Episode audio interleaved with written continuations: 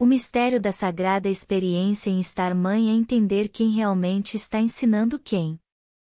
Antes desse entendimento, vivemos as responsabilidades maternais sem a devida consciência do que realmente essa experiência nos traz como ferramenta em nosso desenvolvimento espiritual.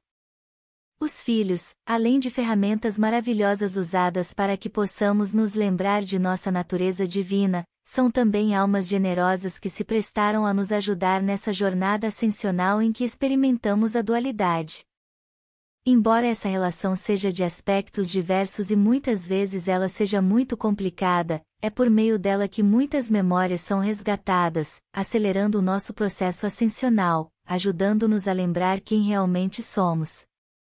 A relação, quando observada de uma forma mais abrangente com mais profundidade, saindo um pouco do contexto diário da relação em si, poderá ser percebida numa linguagem não verbal de descobertas recíprocas, revelando a sublimidade dessa relação.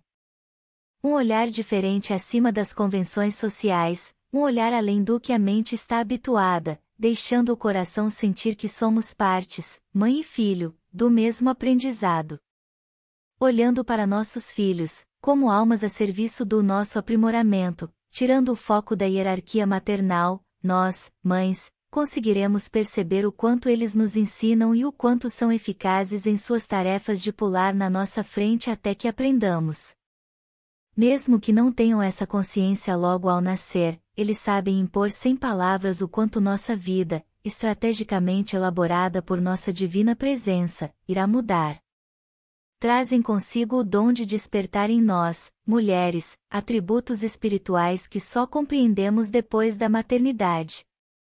Esses seres indefesos, mesmo desabilitados de tudo que garanta a sobrevivência deles, são entregues à Mãe pela criação divina, em total confiança, essa divina criação, que nos permitiu a experiência, permitiu também que outras almas pudessem colaborar conosco nessa linda história ascensional.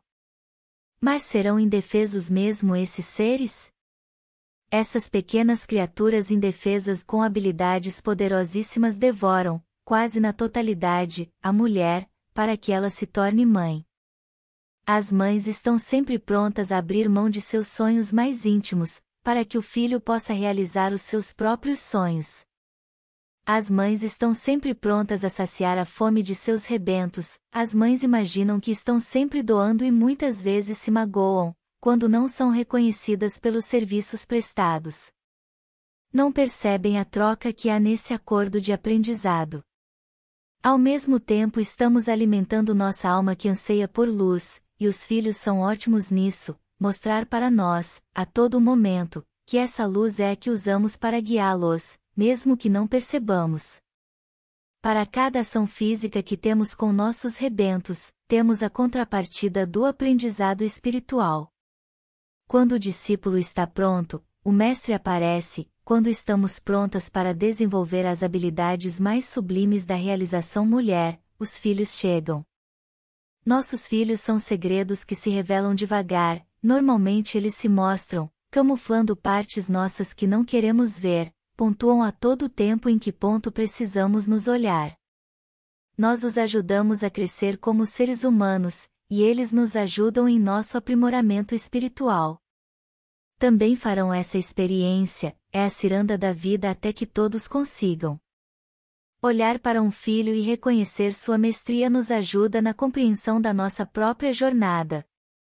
Eles pontuam de diversas formas o que ainda precisamos aprender, para ambos, os verdadeiros motivos do agrupamento familiar é sempre um segredo, mas para todos nós, que desejamos fazer a experiência terrena, a história é a mesma, não importa o papel que ocupamos. Estamos aqui caminhando em estradas conhecidas, a história se repete de encarnação em encarnação até que possamos cumprir a única coisa que viemos fazer aqui, lembrarmos-nos de que somos livres temos habilidades divinas a serem despertadas, herança a ser reconhecida, as mães que já foram filhos, os filhos que já foram mães, invertem-se os papéis, mudam-se as personagens, mas, enquanto as memórias não forem resgatadas, isso não cessará. Homenageamos as mães. São tantos investimentos comerciais, propagandas que tocam o coração das pessoas, colocando certa culpa em quem não pode dar um presente, ou em quem não se reconhece 100% bom filho. Esse dia tão festivo, ao mesmo tempo com tanta cobrança emocional, parece ser importante para a grande maioria, é linda e sublime essa árdua tarefa. Agradeço a experiência que fiz com minha mãe, que foi sem dúvida uma mestra em minha vida, uma guerreira que me ensinou a ser livre, e isso não tem preço. Sem saber exercer esse atributo espiritual teria sido muito difícil continuar o caminho. O verdadeiro mestre não ensina por meio do que ele fala e sim do que ele realmente é.